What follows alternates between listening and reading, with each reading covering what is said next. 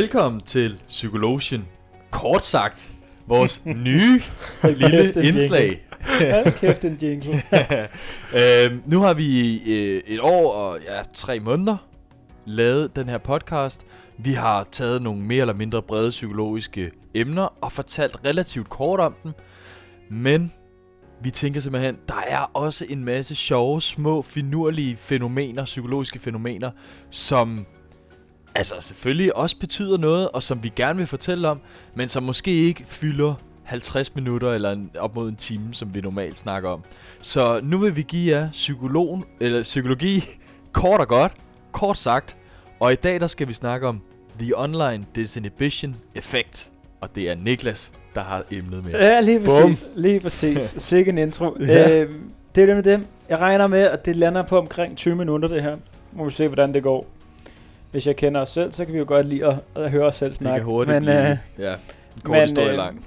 Ja, men vi skal i hvert fald i dag snakke omkring det online disinhibition effect, som oversat til dansk er manglende evne til at stoppe sig selv online, effekten, eller øh, jeg har kaldt, valgt at kalde den boomer-effekten. Øhm, men før vi egentlig går ind i det, så kan jeg godt lige tænke mig at høre jeres mening omkring sådan generelt om sociale medier. Hvad, hvad tænker I omkring det? Uh ja, let tilgængelig. Øh, og let tilgængelig i forhold til, øh, man, kan, man kan hurtigt få en masse information. Man kan hurtigt blive opdateret på øh, hele verden øh, på de sociale medier. Man kan hurtigt få kontakt til hinanden øh, med sine venner, familie. Øh, det går meget stærkt. Så øh, lige pludselig så er der rigtig mange muligheder, som lige pludselig bliver meget nemmere for os mennesker at, øh, at gå til. Øh, og samtidig er der også bare så mange forskellige sociale medier, så nogle gange kan det også være svært at holde styr på, hvad der er været, og ja, hvad der ligger på de forskellige sociale medier, og alt den information, man bliver bombet med, hvor meget man skal holde styr på, og så videre. Ja, øh, altså jeg er helt enig med Alex. Det er jo fantastisk, at vi er i så, så globaliseret en tid, at vi kan følge med i, hvad der foregår. Vi kan få information fra hele verden. Vi kan være forbundet med vores venner og familie øh, gennem for eksempel de sociale medier.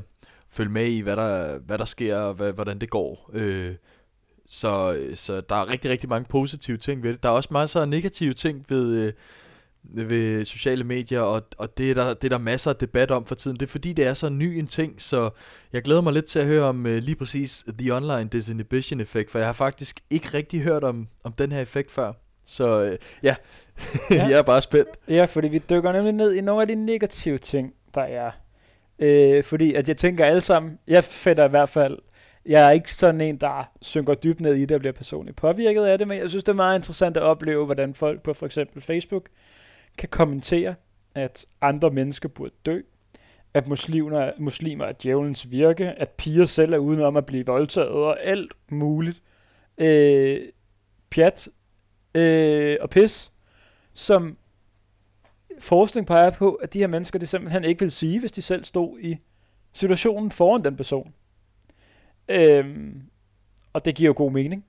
Der findes ikke særlig mange mennesker, som ansigt til ansigt med et voldtægtsoffer vil sige, at hun måske skulle have taget en trøje på, eller lidt mindre makeup i ansigtet. Øh, fordi at øh, lige nu, der, kunne hun jo, der var hun jo selv uden, udenom, at ham manden han tog hende uden øh, hendes vilje. Øh, samtidig tænker jeg heller ikke, at en øh, mand, der stod foran, lad os sige, fiktivt eksempel, en X-Factor-dommer, vil sige, at han skulle, øh, at han vil hakke ham i småstykker, hvis han øh, ikke lå, øh, hvis han lå to fyre gå, med, gå videre igen. Øh, altså sådan, ja, det er så sygt. Det er meget det er, fiktivt. det, det, prøv at Ja. ja. fortælle dig, det er så syge eksempler. Øhm, og The Online Disinhibition Effect forklarer egentlig, hvorfor fanden der findes mennesker, som online kan sige nogle ting. Fortæl andre mennesker, de burde dø. De selv er udenom det. De har dem i småstykker, og så videre, og så videre. Men personligt og i levende liv, aldrig kunne finde på at være sådan en person. Aldrig kunne finde på at sige, i hvert fald ikke kunne finde på at sige det til folk. Og øh, den fungerer egentlig to veje. Online, de her, den her effekt beskriver, at online, der kan man enten et, fortælle meget pos- personlige ting omkring sig selv, som man normalt ikke vil dele. Det kan være, at man på nettet skriver noget med, at det er ikke noget meget personligt, som øh, du ikke vil dele ved et middagsselskab. Øh, jeg har ikke lige taget et eksempel med. Jeg ved ikke lige, hvad man kunne øh, konkret komme på, men der, der er garanteret, øh, det kan være en sexliv. Øh, nu ved jeg, der er lavet nogle, øh, jeg ved, Will Smith for eksempel har delt sindssygt meget omkring, hvordan han, hans sexliv er på Instagram. Øhm, det er ikke ofte, man ved et, et middagsselskab vil dele sådan nogle detaljer. Øhm, og den anden del af det online disinhibition effekt, og måske er den, der er mest tydelig i nutidens medier, boomer-effekt, det er det her med, som jeg beskrev tidligere, en, oven, en, øh, en tendens til at være meget aggressiv og ubehagelig. En forsker ved navn John Schuler, som også er ham, der har arbejdet primært på den her online disinhibition effekt, han beskriver, hvordan der primært er seks grunde til, at man ikke kan styre sig selv online. Så seks grunde til, at den her online disinhibition effekt kommer til udtryk. Nummer et, det er, at den, den første grund, det er, at han, det han kalder dissociativ anonymitet. Det betyder egentlig, at vi mennesker kan optræde relativt anonyme online. Øh, på de fleste forums på nettet, der står ens kommentar kun under et brugernavn, og man kan på Facebook både rette sit navn og sit e-mail til noget opfundet. Johns undersøgelser peger på, at når mennesker er anonyme og fjendtlige online, så ansvarsforskyder de deres fjendtlige behandlinger, øh, bemærkninger.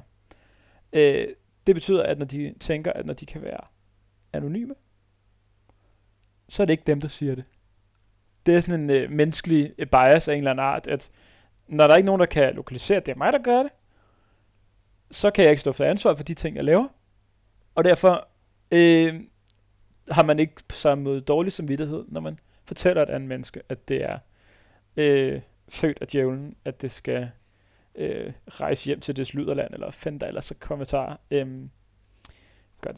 Den anden kommentar, eller den anden ud af de seks, han siger, det er det, han kalder øh, usynlighed.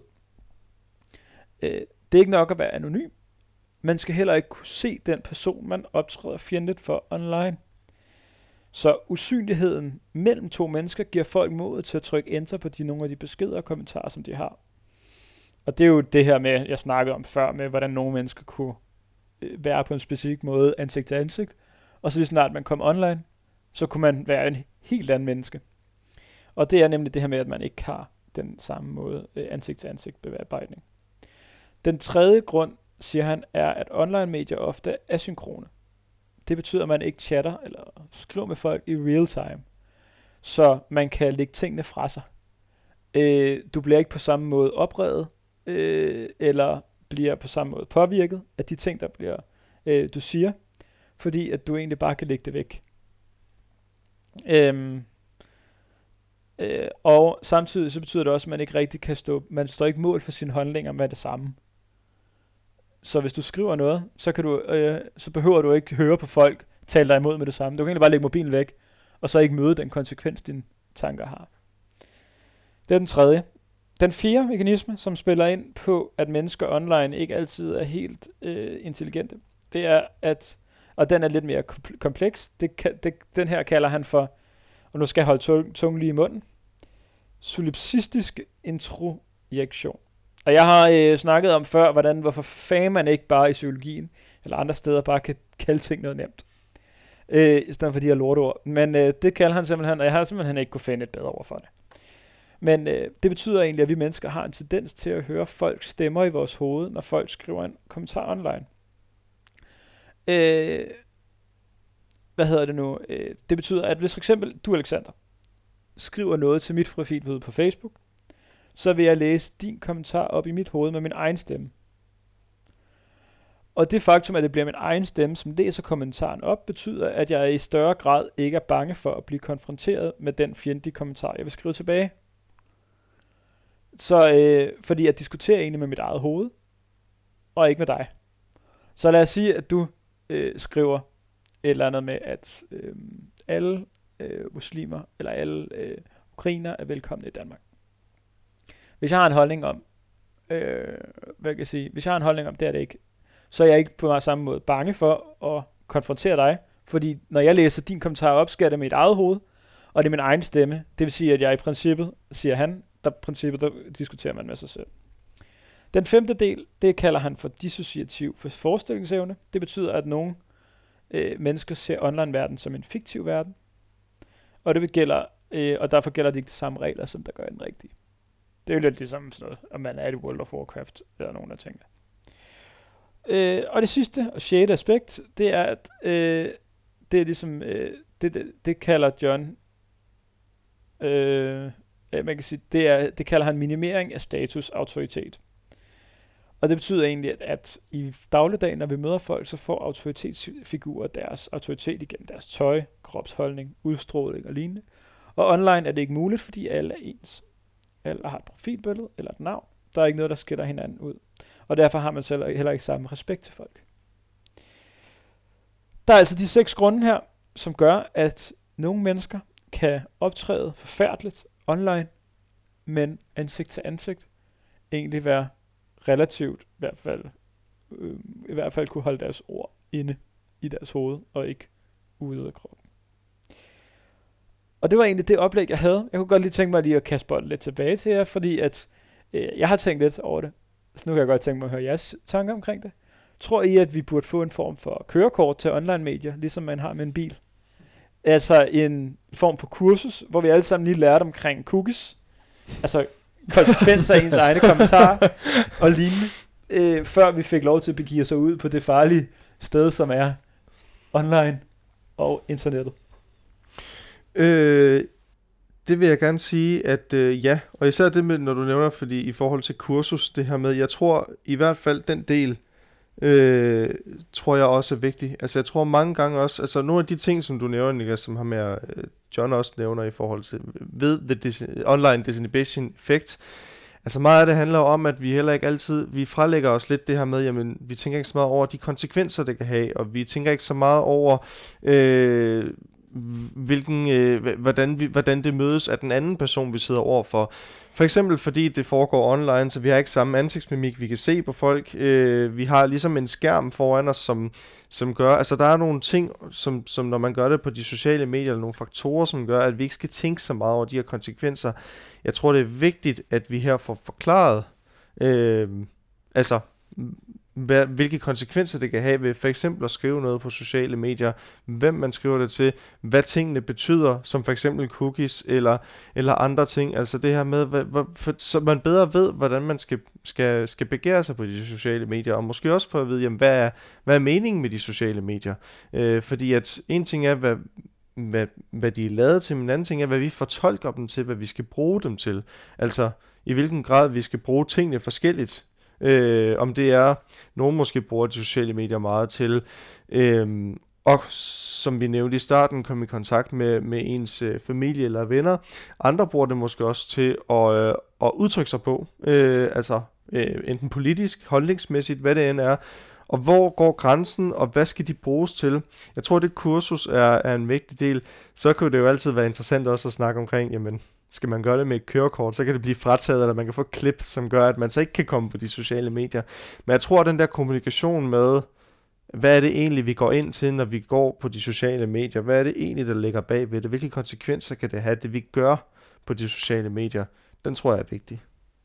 Ja, den er super vigtig. Jeg tror i praksis, det er rigtig svært at lave det her kørekort, eller hvad det skulle være, det her kursus, fordi altså, man kan lave mange af dem, men, men problemet er, at øh, det online univers, det udvikler sig hele tiden. Platformene, de sociale medier, øh, der sker hele tiden noget, der kommer hele tiden øh, nye elementer ind i det, som er svært at gennemskue. Selvfølgelig skal vi have noget grundlæggende viden om det, øh, og nu er det lidt sjovt, du kalder det også lidt boomer-effekten, altså så, så det er også lidt en uddannelse af den ældre generation, øh, som jeg forstår det lidt, men jeg tror jo også, de unge øh, generationer bliver jo også undervist meget nu i for eksempel skolen, tænker jeg, i, øh, i at bruge øh, computer og bruge øh, internettet øh, på en ordentlig måde. Fordi det er jo en ny måde, vi skal lære at begå os på. Altså vi skal lære en eller anden social afstemning. Hvad er okay, hvad er passende og hvad er upassende at gøre. Og det som vi lærer af den her disinhibition effekt, det som de der afledte seks effekter var, det, det er jo, altså konsekvensen bliver, at, at fordi der er en skærm imellem, jamen så, så kan vi ikke forholde os til mennesket på den anden side. Vi bliver mere kyniske, mere kolde, lægger større afstand til hinanden. Vi bliver mindre empatiske, mindre prosociale, end vi faktisk er i virkeligheden. Og det er jo super ærgerligt, så det er i virkeligheden nok der, man skal undervise om det, altså om det psykologiske i at sidde bag en skærm, og hvad man kan tillade sig og ikke kan tillade sig. Fordi lige nu, der, der vil jeg være enig, hvis I, altså jeg, jeg fornemmer lidt, I synes det samme, at det kan være lidt det vilde vesten, og der kan være virkelig grov tone og virkelig ubehagelig stemning på sociale medier. Altså. Det, det tror jeg, der er mange, der synes, og man kan også se, at både TV2 og DR har haft op flere gange, jamen hold tonen, øh, snak ordentligt på sociale medier, så det er noget, der fylder rigtig meget. Så, så det er jo noget, som, som er oppe i øjeblikket, og derfor også er en, en ja, stor debat, kan man sige. Og sociale medier fylder meget for os. Det fylder mere og mere i vores verden, og derfor mm. så bliver vi selvfølgelig meget påvirket. Helt sikkert, og også med den tid, vi kommer til at, vi lægger mere og mere tid på det, hvilket betyder, at der øh, er større og større brug for en eller anden form for rettesnor til, hvordan man ligesom håndterer det på en god måde. Altså jeg synes generelt bare, at øh, personligt så synes jeg specielt læring omkring, hvad cookies er, burde være noget, alle skulle have. Ja. Øh, jeg har mødt mange mennesker, som er sådan, øh, find, har et eller andet, en eller anden, øh, et eller andet element, øh, emne. Det kan være udlænding, det kan være øh, MeToo, det kan være alt muligt, som øh, fordi de har en eller anden form for interesse for det til at starte med. Lad os sige, at de får, der er et, en artikel omkring MeToo, som de kommenterer på. Så fungerer cookies jo på den måde, at når du kigger 10 minutter efter, så er der 10 artikler i dit feed, som har, har det med at gøre. Og hvis du kommenterer på tre af dem, så er der 30. Så er der intet under, at du tænker, at verden den er ved at blive øh, altså sådan fuldstændig omsluttet af det her emne. Fordi at du har øh, hele din cookies feed løber i den retning. Og det tror jeg simpelthen, at øh, der er det samme med, jeg, vi, vi, har, øh, vi, vi har ikke snakket om, vi snakker om privat, tror jeg, men altså under corona med de her konspirationsteorier, der er øh, generelt nyheder omkring, hvordan man skal leve livet. Øh, nu kan vi snakke Rusland, Ukraine. Altså, den vej, du begiver dig ind på, det bliver forstærket hele tiden. Så, hvis, så vi har snakket lidt om det i nogle social øh, psykologiske teorier, at det er sundt for os mennesker at møde nogen, der ikke har den samme holdning for os. Og på Facebook og andre steder, der møder vi kun samme holdning som os. Så det der med en eller anden viden om, at jamen, øh, bare fordi, at øh, øh, man kan sige, at det er det, der primært er på mit feed, så er det måske ikke en øh, bevis på, at verden er sådan, men måske mere bevis, bevis på mit Facebook-feed, eller Instagram, eller fanden du er, er sådan. Mm. Og øh, lad det blive ordet for, at man i hvert fald nogle gange kan være en god idé at lære for eksempel, hvad cookies er i forhold til øh, de sociale medier, men spændende også i forhold til det her med, hvordan at det lige pludselig, de sociale medier også går ind og manipulerer lidt, hvad er det for en viden, der ligger tilgængelig for os øh, i forhold til det. Og så lad os da for helvede få nem idé på Facebook, mand. Hvor svært kan det være? Så man ja. kan gemme sig bag en skærm. Eller mit idé er, det, er ja, vi jo ved at gå over til nogle steder i hvert fald. Ja. Ja. No. Så, øhm, men øh, det var jo også, som, som I jo kunne høre her, kort fortalt. Det vil sige... Kort sagt. Det, kort sagt. Der er forskel. Øh, kort sagt. Og øh, ideen er egentlig også, som vi gør her, at, at det bliver præsenteret kort. Og så, øh, så er det egentlig det, og vi sigter mod de her øh, ja, små øh, 20 minutter. Og ideen er også, at så hver anden uge, så lægger vi et kort sagt afsnit op, og hver anden uge lægger vi så et ja, hvad skal vi kalde det, normalt øh, længdemæssigt podcast afsnit op på de her 50 minutter, plus minus 5, alt efter, øh, ja, øh, fra gang til gang, sådan så vi skifter lidt øh, per uge mellem et, et kort sagt afsnit og et alment podcast afsnit. Ja, og øh, med det sagt, så skal, ja, så skal jeg som altid, det skal vi jo, det skal vi jo altid huske at sige, at hvis I har nogle kommentarer, ris, ros, andet, øh, som, øh, som I gerne vil begære os med, så har vi en mail, der hedder psykologien.odense gmail.com. I kan også gå ind og like os på Facebook. Det er Psykologien Mellemrum Podcast. Og øh, ja, gå ind og rate os på Spotify og på iTunes. Det bliver vi altid rigtig begejstret for. Det er den visuelle øh, ting, vi kan se i forhold til, om I kan lide det, vi laver. Og det bliver vi altid motiveret af. Så, øh, så bliv endelig ved med det. Så øh, det var som sagt, kort sagt. Og øh, kort sagt vil jeg bare sige tak, fordi I lyttede med, og vi lyttes ved i næste uge.